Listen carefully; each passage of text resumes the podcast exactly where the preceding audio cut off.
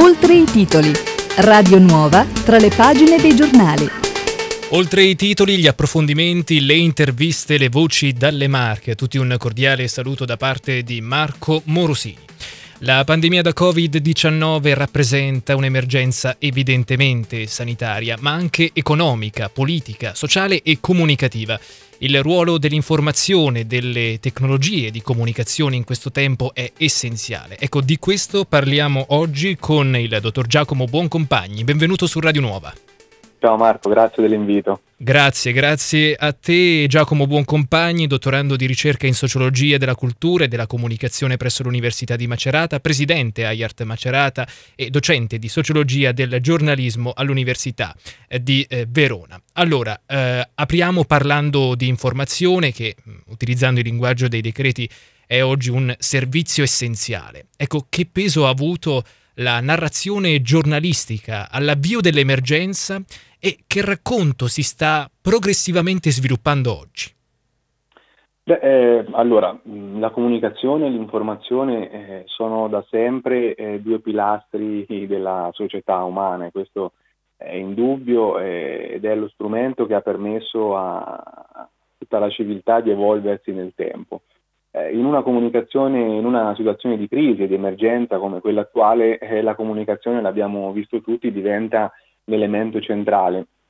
Noi abbiamo assistito fin dai primi mesi, dalle prime settimane dell'emergenza, prima ancora del lockdown, a, all'intreccio, a un mix di comunicazioni differenti eh, alla quale non eravamo sinceramente abituati, o, o meglio eravamo abituati a comunicazioni, a linguaggi più Eh, settoriali, no? Ma le persone comuni non avevano mai conosciuto questo mix così forte di informazioni, di comunicazioni differenti che con il digitale oggi eh, prendono ampio respiro, no? In tutto lo spazio pubblico digitale. Eh, quella della comunicazione scientifica, abbiamo imparato, no? Nuove parole del linguaggio eh, biomedico, abbiamo scoperto la differenza, no? Non così banale prima, tra epidemia e pandemia ad esempio.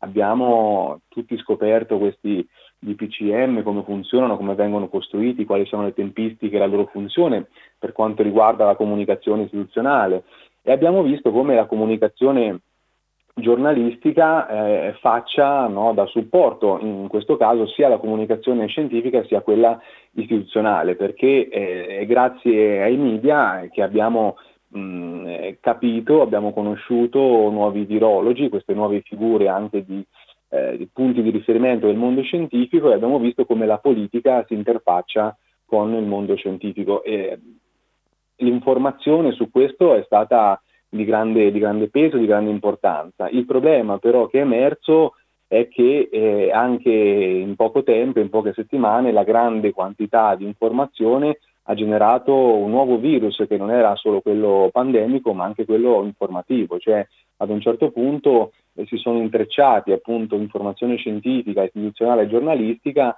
e eh, ognuno di noi, no, ha perso un po' i principali eh, punti di riferimento, e quindi ci siamo lasciati andare più all'emozione, abbiamo letto tutto quanto quello che succedeva attorno a noi, principalmente con gli occhi, tra virgolette, delle, delle, delle emozioni. Anche gli stessi giornalisti eh, hanno cercato, no, di eh, tenere alto, no, il nome di, del principio della pluralità mediatica, dell'informazione, quindi dare voce in qualche modo a tutti e fare un servizio il più completo possibile, ma questo voler arrivare ovunque ed ospitare una grande quantità di voci alla fine, eh, a mio modo di vedere, ha creato una grande eh, confusione. Ecco. Quindi oggi eh, ci ritroviamo all'interno di questi, eh, di questi due virus, e il rischio poi è che ognuno, eh, guidato dalle proprie emozioni, si comporti in maniera differente, quindi ognuno segua le proprie regole, le violenze di strada, eh, la ricerca su internet di, di nuove soluzioni mediche per autocurarsi, quindi una serie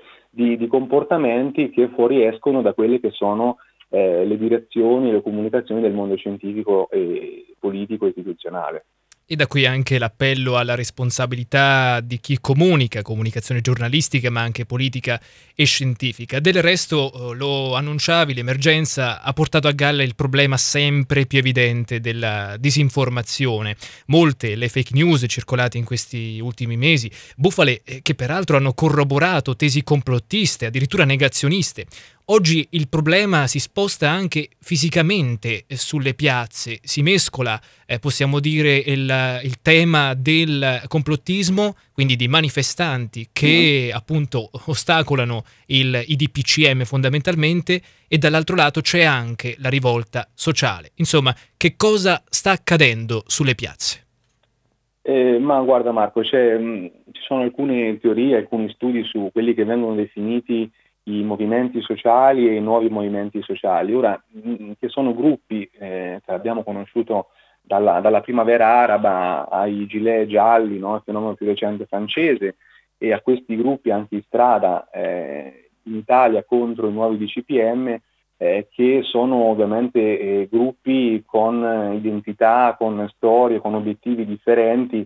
Eh, ma se vogliamo, insomma, ecco, nel tempo che abbiamo, fare un discorso eh, più generale, eh, i gruppi che oggi vanno in strada eh, sono gruppi di, di protesta che hanno eh, obiettivi eh, differenti, no? Dai classici movimenti sociali che avevamo negli anni sessanta, settanta, eccetera, e che hanno obiettivi cosiddetti post-materialistici, cioè puntano principalmente ad avere un ruolo e ad avere voce nella società. Non è solamente la richiesta di avere un, un lavoro, uno, uno stipendio, ma di essere eh, presente nella società e in costante contatto con le istituzioni. Purtroppo sono gruppi che eh, la situazione di crisi su questo non aiuta, sono mossi molto dalla, dall'emozione, quindi dal sentimento di rabbia e di ansia eh, che eh, inevitabilmente porta anche a una violenza che è verbale, soprattutto nell'online, l'abbiamo visto con il fenomeno delle speech, eh, anche prima della pandemia, E, ma che è una violenza poi anche fisica nel momento in cui la comunicazione online, le, le, le proteste online nelle piazze virtuali, chiamiamole così, non, non bastano. E le fake news vanno a rafforzare tutto questo sentimento eh, di rabbia, perché eh, appunto l'essere umano guidato dalle emozioni cerca sempre delle proprie certezze, no? eh, cerca dei punti di riferimento. Nel momento in cui questi punti di riferimento Eh, vengono meno, quindi può essere eh, lo Stato, può essere un, un, un lavoro, eccetera, eh, chiaramente eh, si lascia guidare dalle, dalle emozioni e si formano quei gruppi neotribali che abbiamo visto online, ma che oggi abbiamo anche nelle piazze, quindi dei piccoli gruppi, no, dove ognuno segue i propri obiettivi, segue le proprie idee, e quindi si crea uno stato sostanzialmente di, di, di non comunicazione, una chiusura totale, Eh, dove ognuno raggiunge in maniera personale, con le proprie idee, con le proprie eh, azioni anche violente, i, i, i propri obiettivi. Ecco, queste, queste bolle culturali, questi gruppi tribali sono un problema sociale oggi molto, molto importante, perché eh, appunto poi si scatenano anche, in, come abbiamo visto anche ieri, Eh, quando questo stato di non comunicazione raggiunge il picco, quindi abbiamo la violenza, la devianza, la criminalità, e abbiamo anche casi di terrorismo che si mescolano a una crisi nella crisi sostanzialmente. Quindi eh, non, non sono casuali tutti, tutti questi fenomeni eh, durante e, e post, diciamo, la, la, la fase uno che, a, alla quale stiamo assistendo. E quindi ecco, anche da un punto di vista istituzionale e scientifico, Eh, se parliamo di responsabilità, l'obiettivo ora è in qualche modo cercare di ricomporre il puzzle comunicativo, sia da un punto di vista politico e sia da un punto di vista scientifico, quindi creare una sorta di equilibrio informativo, senza, ecco, non per fare polemica, ma per ragionare anche con i radioascoltatori, un equilibrio informativo che in qualche modo, per esempio, Eh, ponga sullo stesso piano il tema della salute e, e quello delle, dell'economia, perché uno non può eh, prevalere sull'altro in una situazione di emergenza così, così forte. Chiaramente non è, non è semplice, ci vuole ancora eh, del tempo, ma sono stati fatti degli errori non solo a livello nazionale, ma anche a livello europeo, no? Si sta perdendo un po' quel senso identitario, no? Del noi, e anche a livello europeo si parla ancora esclusivamente di economia, ogni nazione cerca delle proprie soluzioni e tende a chiudersi, no? La chiusura dei confini è anche una eh, barriera politica, economica, cognitiva, emozionale. Ecco, quindi queste chiusure in qualche modo sono forme eh, di ricerca di una propria autonomia, ma che non portano da nessuna parte, perché il mondo rimane comunque interconnesso e il problema della pandemia è, sappiamo che è un problema globale. Certo, naturalmente nel parlare di eh, rivolta sociale distinguiamo quelle che invece sono eh, manifestazioni pacifiche, in ogni modo eh, certo, sì, questioni sì. che, infatti come naturalmente hai giustamente detto, si tratta di realtà molto eh, differenti che eh, spesso appunto si trovano comunque a manifestare in modi ovviamente molto molto differenti, a testimoniare il fatto che la crisi che stiamo vivendo è anche una crisi economica e mette certo. in ginocchio molti molti eh, settori. Ecco, a proposito di lavoro, sappiamo che eh, la comunicazione si sostanzia anche nei device, che oggi stanno consentendo anche nuove modalità di lavoro. Pensiamo allo smart working, la didattica a distanza per quel che riguarda l'istruzione e la formazione, la telemedicina in alcuni, in alcuni casi naturalmente virtuosi, e nella vita di tutti i giorni, nella vita di tutti noi, il mantenimento dei rapporti personali. Ecco, che peso ha il digitale oggi? E come il digitale ci sta cambiando? Beh, eh, guarda, il digitale ci ha cambiato parecchio, eh, anche qui senza entrare troppo nel dettaglio, ma insomma gli studi eh, sui, mi- sui media, come anche tu sai bene, eh, per molto tempo si sono concentrati sullo studio del contenuto, no? Del messaggio. In realtà in una prospettiva più ampia, eh, i, i media oggi dovremmo sempre più intenderli come, come ambienti, come spazi dove tutti gli individui eh, all'interno no, si ritrovano, dove culture, le culture si evolvono, nascono nuove relazioni, nuove forme di, di incontro, di collaborazione, di scontro anche, di cooperazione, e, e l'online è ovviamente oggi un prolungamento della nostra realtà sociale, del, dell'offline, no? Alcuni parlano anche di off- on-life per... Eh, appunto cercare di descrivere la, la realtà sociale come un prolungamento, no? E unita a quella virtuale e viceversa. Eh, di conseguenza, vivendo all'interno dello spazio digitale non cambiano solo le relazioni, non cambiano solo i bisogni degli esseri umani, quindi quelli politici, culturali, eccetera, eh, cambiano anche le modalità di lavoro, cambiano anche i sistemi economici. Ehm, A mio modo di vedere, anche per quella che è stata un po' l'esperienza personale, ma anche confrontandomi con alcuni eh, colleghi che lavorano nelle scuole, nelle università o nelle aziende, eh, sicuramente quello dello smart working è una, un settore dove eh, investire eh, sempre di più, soprattutto in questi casi dove eh, chiaramente eh, il frequentare altre persone o relazionarsi in contesti sociali può diventare in alcuni casi Eh, di forte emergenza un problema. Quello dello smart working sicuramente è una buona soluzione per cercare in qualche modo di mandare avanti, no, le, l'economia e senza eh, perdere eh, posti di lavoro. Quindi le nuove soluzioni in questo caso sono sempre le benvenute e il digitale ci aiuta. Chiaramente, ecco, mh, quando poi le crisi durano per troppo tempo e quindi le nuove soluzioni anche di lavoro e di relazione che vengono introdotte nei contesti di crisi non sono più eh, diciamo soluzioni temporanee, quindi le crisi non sono più crisi, ma si forma un nuovo, una nuova normalità, alcuni l'hanno chiamata, quindi una, un cambiamento che poi cambia sostanzialmente, no, tutta la storia umana, tutto il modo di lavorare, di relazionarci e di creare forme di conoscenza. Quindi il rischio è un po' questo, cioè siamo in un momento è oggi centrale, no? Tra quello della crisi e quello del nuovo cambiamento. Bisogna, secondo anche qui, secondo me, anche qui creare una sorta di equilibrio, cioè investire sì sul digitale, ma non tralasciare del tutto quello che eh, sono stati finora gli investimenti anche sui posti di lavoro, sulle scuole. Eh, credo che sia difficile pensare oggi a un mondo totalmente eh, no, eh, online, ma appunto creare una, un, un equilibrio tra il frequentare l'ufficio, l'andare a scuola e una didattica a distanza e, e dei convegni eh, no, da, dall'altra parte dello schermo.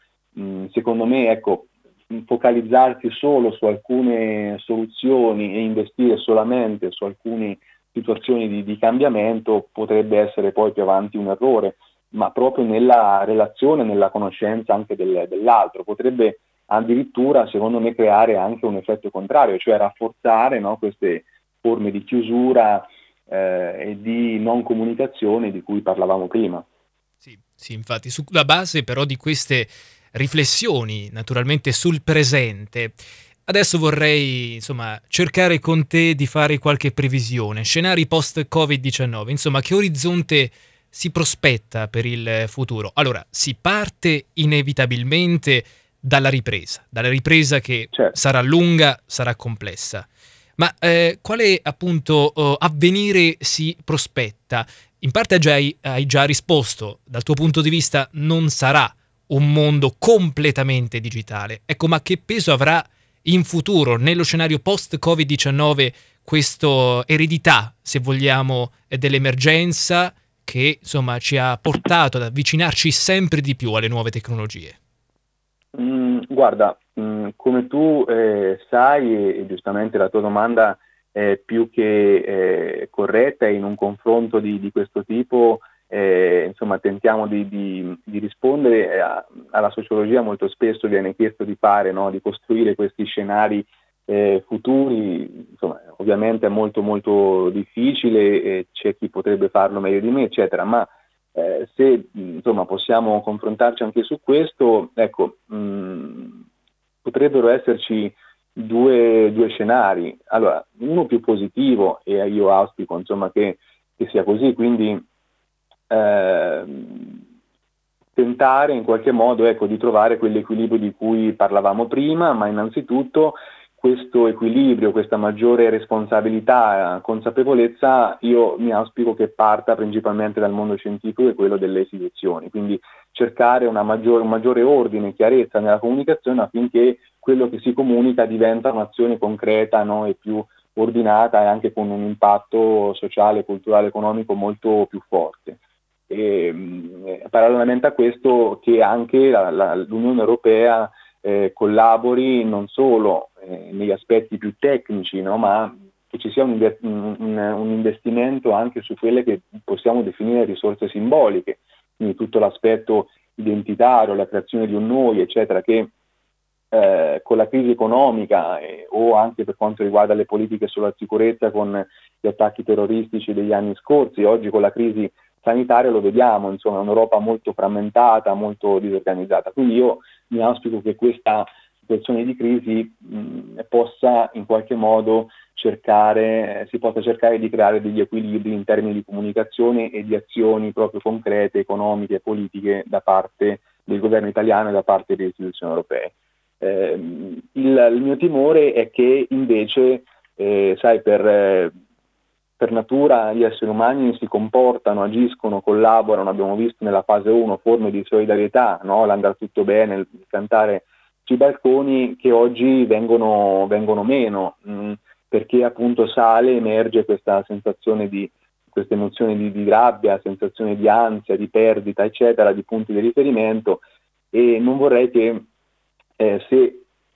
insomma si superasse poi questa, questa fase due, no? Iniziasse la fase tre, non si faccia l'errore eh, di quest'estate, cioè di allentare in modo eccessivo alcune, alcune misure, allentare anche il senso di responsabilità individuale, e che quindi eh, sia un continuo, no? eh, riemergere, uscire, riemergere, uscire dalla crisi, eh, che però, ecco, questo a un certo punto porterà a uno, a uno, a uno scoppio ancora più più grande di disintegrazione proprio della, della società. Ecco, non è uno scenario abbastanza catastrofico, ma per dire che, ecco, quest'estate secondo me nel passaggio tra la fase uno e la fase due c'è stato questo rilassamento, no, istituzionale, sociale, politico, che eh, sicuramente non ci ha aiutato, non solo in Italia ma in tutti i paesi del mondo. Quindi eh, in una parola, ecco, se posso risponderti, eh, dovremmo imparare a partire dai, dai piani alti, quindi dalle istituzioni, a saper curare meglio la comunicazione. Eh, e in termini filosofici e sociologici, curare la comunicazione eh, non significa parlare bene, semplicemente in maniera ordinata e chiara, ma significa saper prevedere quelle che sono le conseguenze delle mie parole e quindi delle mie azioni, quindi comunicare non semplicemente un D P C M ma quale eh, comprendere quali possono essere le conseguenze anche del mio D C P M o di determinate azioni. Quindi una comunicazione no, ad ampio raggio che abbia un, eh, diciamo uno sguardo anche verso il futuro e non solamente eh, concentrata sul, sul presente. Ecco, quel che è certo è che possiamo dire che il mondo della comunicazione sarà centrale anche in una prospettiva post-Covid diciannove. Giacomo Buoncompagni, dottorando di ricerca in sociologia della cultura e della comunicazione all'Università di Macerata, presidente AIART Macerata e docente di sociologia del giornalismo all'Università di Verona. Grazie per essere intervenuto e grazie naturalmente anche per aver dialogato su questi temi che sono temi di stretta attualità da una prospettiva attenta, analitica. Ci risentiamo, Giacomo. Grazie, grazie a voi, grazie Marco, buona giornata. Grazie, grazie ai nostri ascoltatori per l'attenzione, l'informazione prosegue sul nostro sito radio nuova punto com, sulle nostre pagine social, Facebook, Twitter ed Instagram di Radio Nuova. Da parte di Marco Morosini l'augurio di un buon proseguimento con i nostri programmi.